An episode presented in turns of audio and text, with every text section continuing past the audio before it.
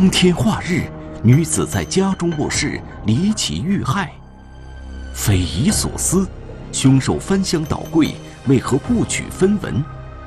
主动登门，暗中徘徊的男子究竟是谁？完美证明，不在现场的丈夫为何疑点重重？疑案十五年，天网栏目即将播出。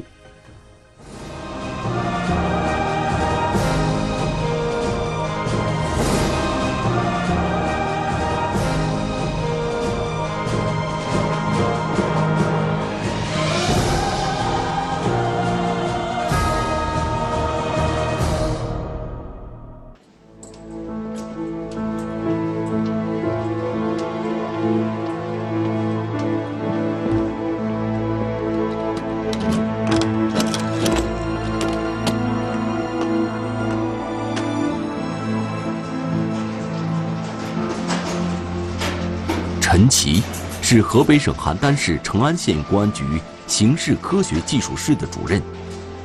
二零一六年的八月十六日，对他来说是一个特别的日子。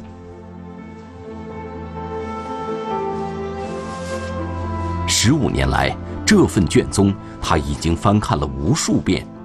也许今天，陈奇终于能与他作别了。我参加工作以来，就是这个未破的命案很少，这是其中的一起。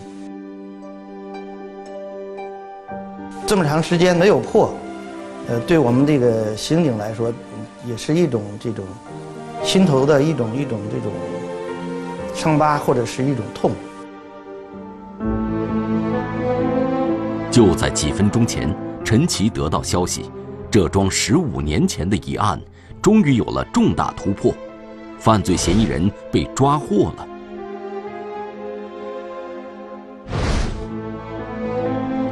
陈奇清楚地记得，二零零一年二月十六日，本地女子张某在光天化日之下被人杀死在家中。这起案件备受关注，然而那无比蹊跷的现场。和离奇意外的案情，却构成了一道十五年未解的谜题。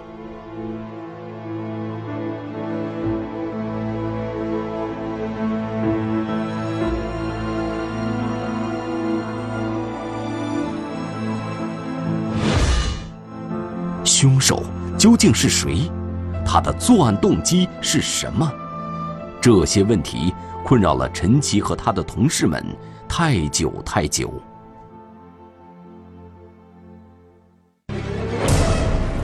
当时呢，这个院儿里边的地地面上有那个滴血，但是不是太多。他那个主要的那个现场是在他们那个呃北屋的一层西间的卧室。卧室地面上有大面积的血泊，这里应该是张某遇害的地方。此时。她已经被丈夫和亲属送至医院，但不幸的是，她因为被锐器划破颈静脉，造成失血性休克死亡了。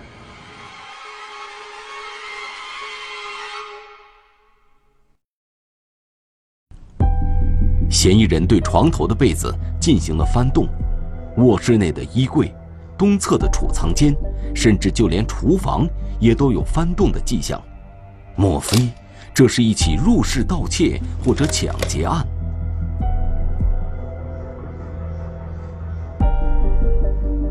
不算是太富，但是在这一片来说也是小有名气，呃，比一般人过得要富裕。张某的丈夫老康与自己的兄弟合开了一家织布厂，由于成安县是棉花产区。原材料有价格优势，所以他们的产品物美价廉。这几年生意做到了全国各地。第一个房子，你从外观上看，呃，第一个就盖的这种这种比较好，呃，比周围那些普通的那个百姓就明显的要要高出一个一个档次来。张某家的二层小楼。在当地很是显眼，一层还有五间门面对外出租。夫妻俩如此优越的经济条件，使人很快将这起案件与盗窃抢劫联系在了一起。但是，经过清点，张某家却没有丢失任何财物。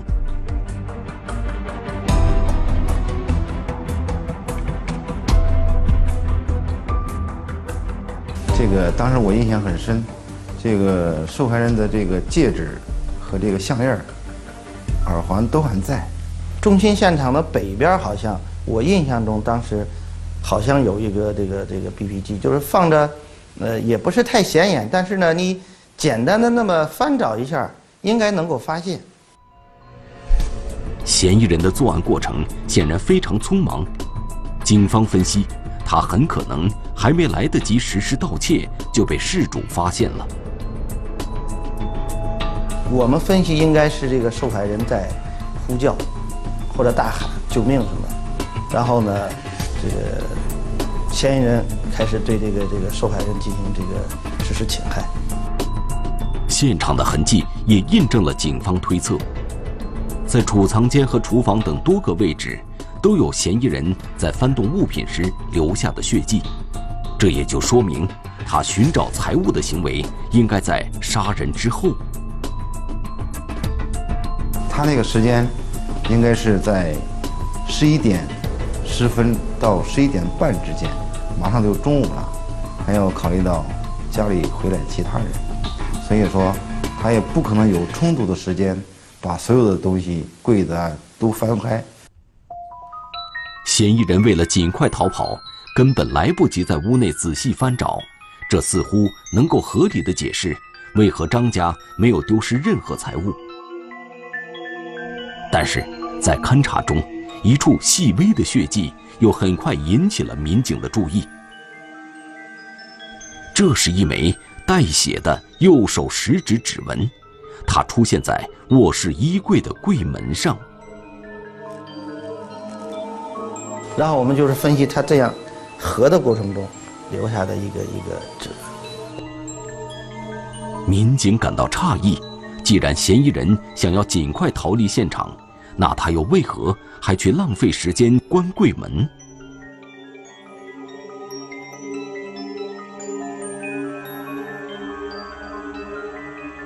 抢劫、盗窃的这些个现场，就是说这个犯罪分子作案以后，做完案以后呢，就是说抽屉一般都都给你打开，柜门也是给你打开，但是像这种就是关上门的，也不太多，很少。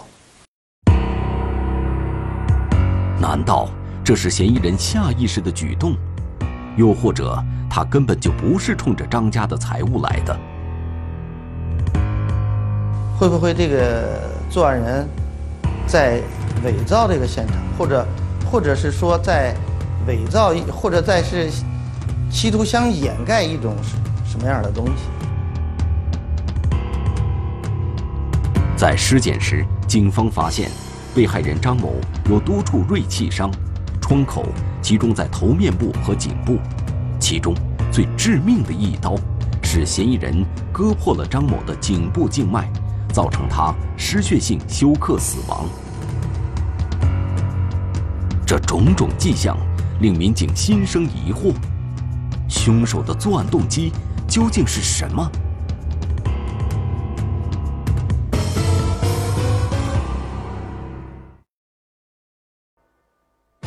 光天化日，女子在家中卧室离奇遇害，背后一刀，难道她领着仇人走进卧室？一枚血迹，她如何躲过警方地毯排查？她不可能蒸发了，她也不可能是飞来的。完美证明，不在现场的丈夫为何疑点重重？一案十五年。天网栏目正在播出。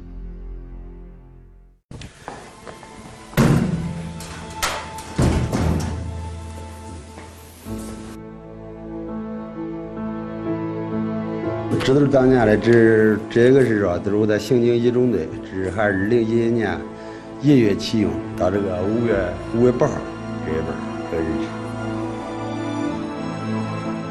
李明现在是成安县公安局经侦大队大队长。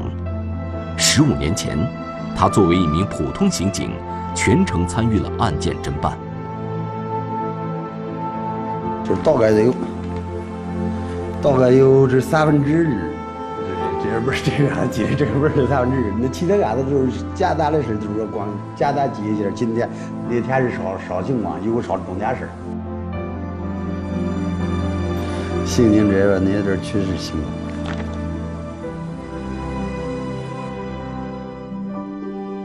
那儿转出城啊，那儿住那将近二十多人，都谁也没回过家，早都回家了，都不回家。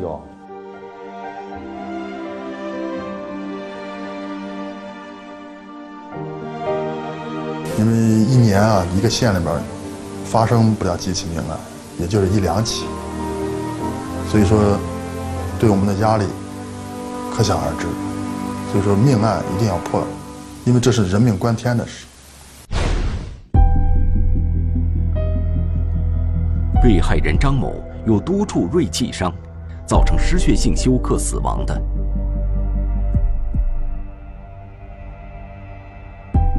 嫌疑人没有拿走任何财物，却对张某使出狠手，他真的是为钱而来吗？这么多伤口，肯定要考虑这个仇杀。张某家紧邻一条公路，案发时临近中午十二点，周围的行人络绎不绝。倘若嫌疑人预谋行凶，他为何会选择在这样的时间下手？我们经历的这个仇杀的案件，大部分都是晚上，然后像有一起就是晚上敲门，谁，我也不说是谁，咣咣咣，他一开门，一开门。蹭蹭两刀，捅了就走，就就这个，在晚上的作案，这个就是仇杀，就是去杀你。除非这个受害人，这个嫌疑人跟受害人他们之间有很大的这种矛盾，然后呢，这个这个这个这个嫌疑人呢，他这个实在是咽不下这口气。张某究竟与人发生过怎样的矛盾？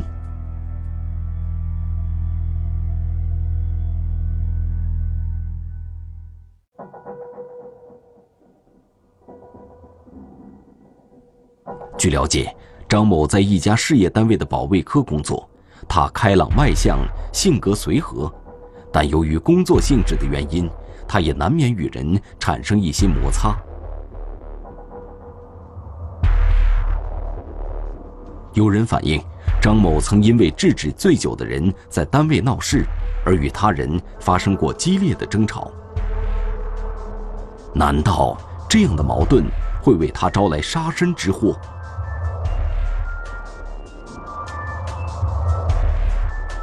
但是，嫌疑人的确手段残忍，他用一把锋利的匕首割断了张某的静脉。特别的时候，我都不计后果，不计这样都是干你的。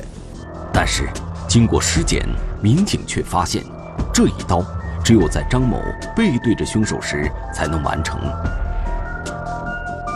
靠前，靠右。当时我们分析就是说，嫌疑人应该。从他的这个受害人的背后有一个这个这这这种这种勒脖子的这种动作，左手进行勒他的颈部，然后呢右手拿刀实施的这种这种伤害。张某似乎对这个仇人毫无防备，他甚至还把凶手领进了自家的卧室。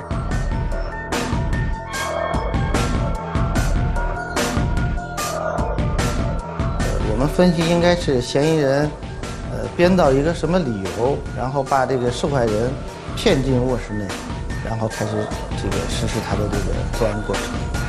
所以说，呃，我们就当时分析就是说，呃，为什么不太像仇杀呢？就是说，要是仇杀，他就直接就在院子里就可以干，不可能再再进到屋屋内了，已经已经进到卧室内了。如果嫌疑人的目标并非张某，那么他作案的动机究竟是什么？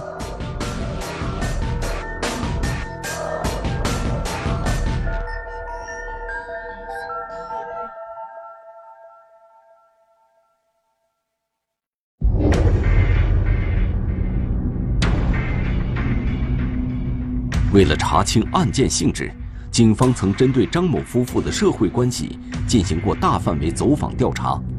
全力寻找有关嫌疑人的线索。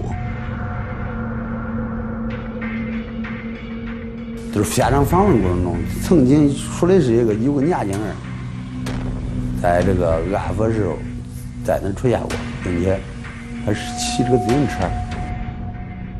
翻开当年的询问笔录，可以发现，有至少三名村民向民警提供了这一重要线索。可是，有人说这名男子是瘦高个，三十岁左右；也有人描述此人体态偏胖，四十岁上下。凭借这样的信息，显然无法排查可疑对象。好在技术民警在现场有了重要发现：衣柜里面，包括这个衣柜这个西服上，包括这个床头的那个呃枕头上，呃留下了很多的这个带血的痕迹，应该是犯罪嫌疑人他。翻东西的时候留下的血迹，说你手上，除非你沾的非常非常多的血，就是说这个沾的血量没有那么大的情况下，就是说你翻几下，然后你就这个你沾上的那种血它就没有了，除非呢就是说你自己受伤了，你在源源不断的提供着自己的血。民警对现场提取到的血迹进行了化验，结果发现果然有两种血型的存在，结合群众提供的线索。民警以现场为中心，由近至远，开始排查手部有伤的男子。因为他是骑着自行车嘛，交通工具嘛，是不是？他也不是步行，他也不是开车，他是骑自行车，所以说我分析他不远。民警感觉他们已经离嫌疑人很近了。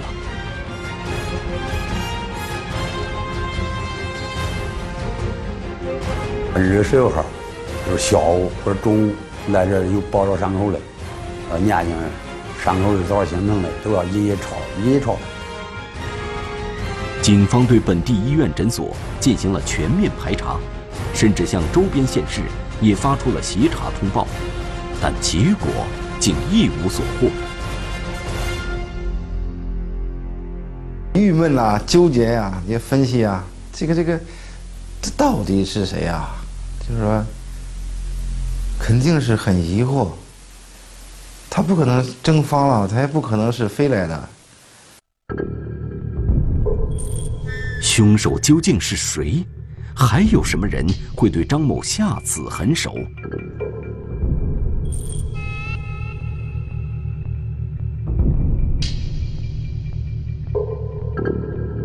回想起当年的调查。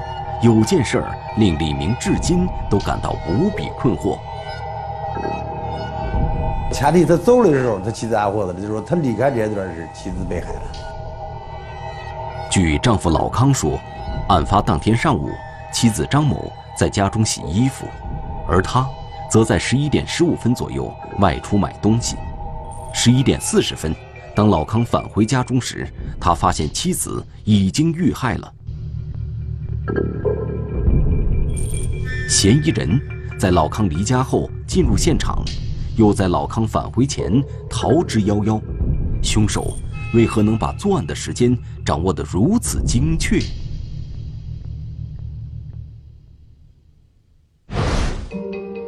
案发后，警方曾到医院去了解抢救张某的过程，而医生则向他们反映了一个更奇怪的情况。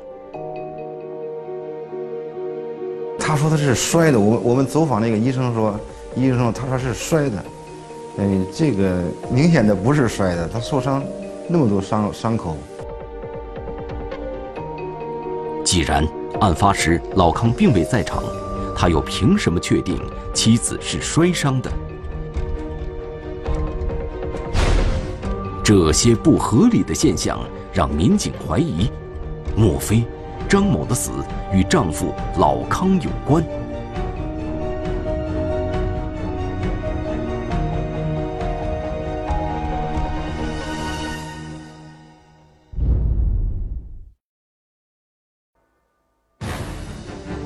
光天化日，女子在家中卧室离奇遇害，完美证明不在现场的丈夫为何疑点重重。深入调查，夫妻间的矛盾逐渐浮出水面。下证当时百分之九十以上，就是说这是有了气儿了，下楼子走了，外边有人了，有人别的了。完美证明，莫非这一切都是他精心预谋？他是在刻意的在，在在在在自己的脑海里要要要记录着什么？一案十五年，天网栏目正在播出。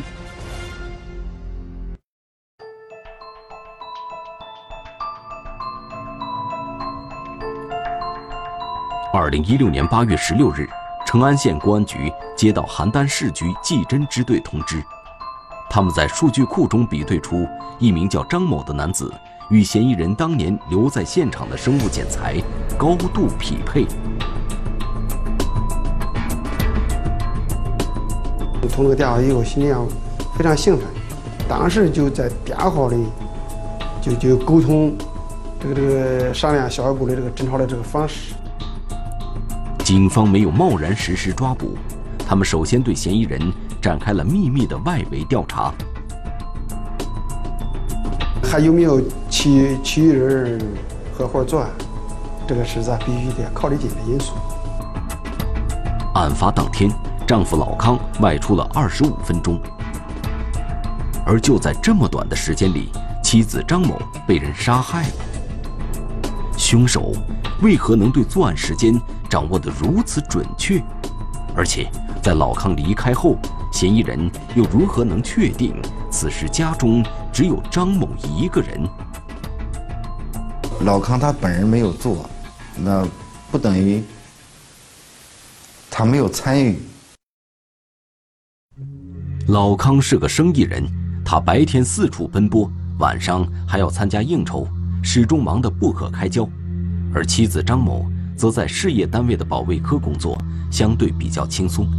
他们夫妻两人原本感情很好，可随着老康的生意越做越大，他们共同相处的时间却越来越少。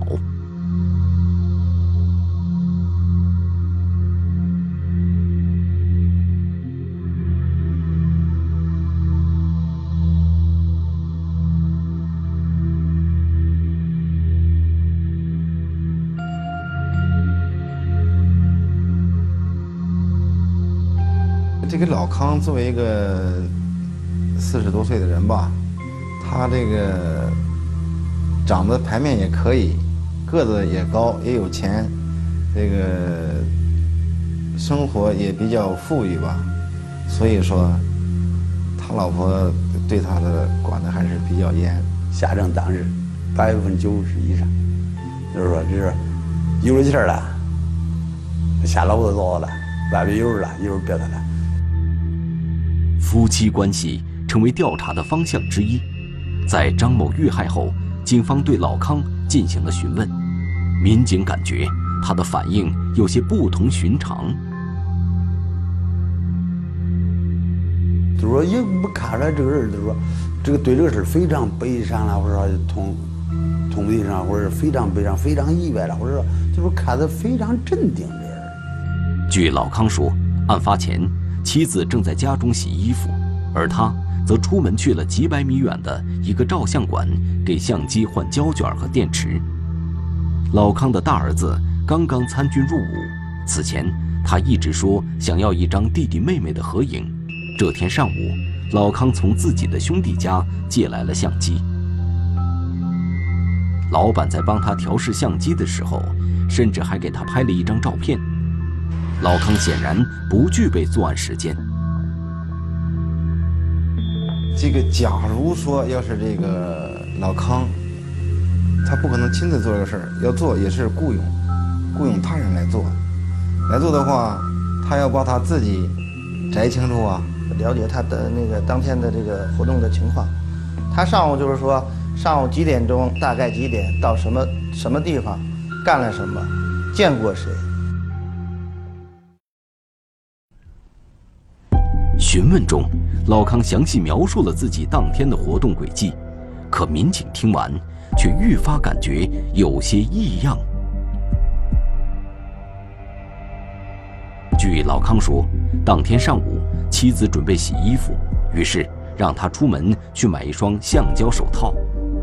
老康步行来到附近的小卖部，却发现手套卖完了。然后他又跟他家里打电话，说那是没有手套，结果他家的座机欠费了，没打通。然后在那儿玩了玩了一会儿那个扑克吧。在打牌时，老康想起要给大儿子拍照片，于是便借了邻居的自行车去母亲家取相机。不巧的是，相机在几天前已经被他兄弟拿走了。后来，老康返回小卖部还自行车，他看到邻居老王也在店里，于是他便拉着他一起去邮电局交了电话费。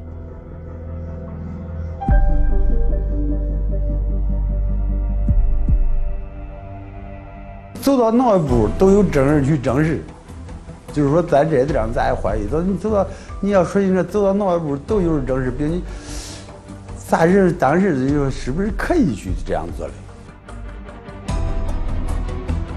老康说，他交完电话费后，恰好在一个饭馆门口遇到了自己的兄弟，他到兄弟家拿完相机，便返回了自己的家中。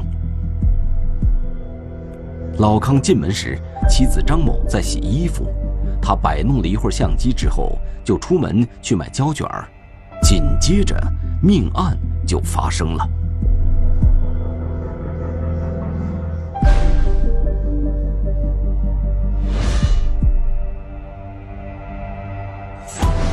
老康对自己一上午的行为描述的异常清晰，而警方调查的结果也与之完全相符，很惊人的相似。然后给我们的感觉就是说，他是在刻意的在，在在在在自己的脑海里要要要记录着什么，就是我今天去干什么，然后我见了谁，别人对他做的这事儿印象都很深，都能跟他证实他没有这个。作案的时间，或者是没有参与这个事儿，就是感觉就是挺严谨的。莫非这所有的人和事都是老康精心设计的？张某究竟因何而死？这桩谜案背后的真相究竟是什么？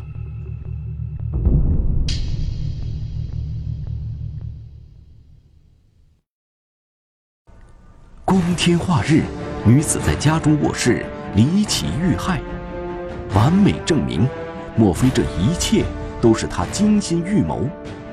十五年等待，什么原因令嫌犯现出原形？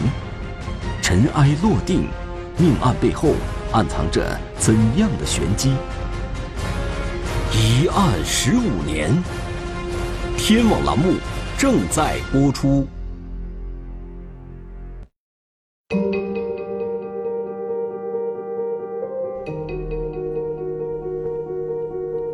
在多部门的配合下，犯罪嫌疑人张某被抓获了。张某是成安县本地人，他于2014年在邯郸市内因为参与赌博，曾被公安机关打击处理。按照程序，警方采集了他的相关信息，通过比对，民警发现他极有可能就是2001年那起命案的犯罪嫌疑人。他为什么能把作案时间？控制得如此精确，丈夫老康与这起案件到底有没有关联？真的是压力大啊！你别人议论，你说一看到你了，你别人议论，你看把我袖子害了，怎么怎么的吧？咱都不愿意听，离你远点，要不这事不愿意提了。被捕后，张某对自己的犯罪事实供认不讳。他为何要在光天化日之下入室行凶？二零零一年的春节前，张某的儿子降生了，亲朋好友送来礼金，纷纷表示祝贺。呃，虽然有一万多块钱，完了以后他拿着钱，正好正月又没什么事儿，啊，就拿着钱就就赌博了。这笔钱是张某背着妻子从家里偷拿出来的。尽管他也知道久赌必输的道理，可是，在诱惑面前，张某根本无法克制自己。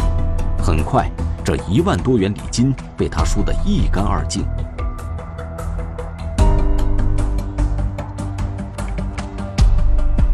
他是怕这个事儿露馅儿，就是没法给他老婆交代。为了补上这个窟窿，张某决定实施抢劫。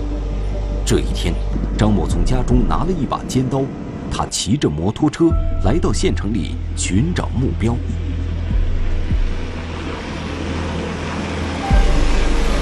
又买了一瓶酒，喝了点酒，然后就开始开始找这个作案目标。正好找到找到就找到那个死者，受就是受害人吧，受害人家了。张某发现这户人家装修高档，想必十分有钱。在酒精的作用下，他壮着胆子走了进去。完了就问问人家，就是现在是几点了？人家说我我给你看一下啊，然后就是往里屋走。对于这个出现在自己家中的陌生人，张某毫无防备之心。他善意的举动给了犯罪嫌疑人可乘之机。然后那女的就把他给挣脱了，边跑边喊。情急之下，他用刀刺向了女子的颈部。此时，张某非常害怕，他只是在屋内简单的翻找了一下，便匆匆逃离了现场。到家，当时他手上不是受伤了吗？受伤了以后，他用那个水管冲了一个血，手上流血。后来他老婆问他，然后怎么回事？他说那个骑摩托摔的，什么给一个拖拉机撞了一下。巧合的是，张某的妻子曾学过医，她在家中给张某处理了伤口，所以警方在排查医院和诊所时没有任何发现。经过调查。犯罪嫌疑人张某与老康没有任何联系，而他对作案时机掌握的如此精准，也依然只是个巧合。经开庭审理，犯罪嫌疑人张某因抢劫致被害人死亡，一审被判处死刑。二零一八年三月，死刑执行完毕。这这这领导们，这这公安局啥的费这脑筋来，我我我就报这个事你叫我叫我咋弄？没法这个破破烂烂，我一直背这个后果，背了十几年后，我这叫法案会为疏而不漏啊！公安机关绝对是会持之以恒。这个正义可能迟来，但是绝对不会缺席。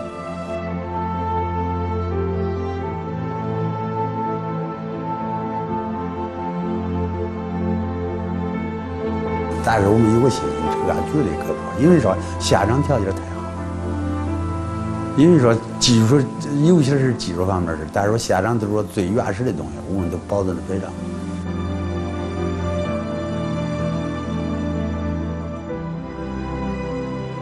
为老百姓除暴安良，还老百姓一个平安的天空啊！这是说实话，不是一句大话，也是不是大道理。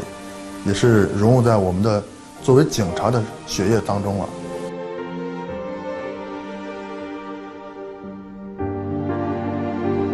十五年来的心结终于解开，当这份卷宗被封存入库的时候，民警们已踏上了新的征途。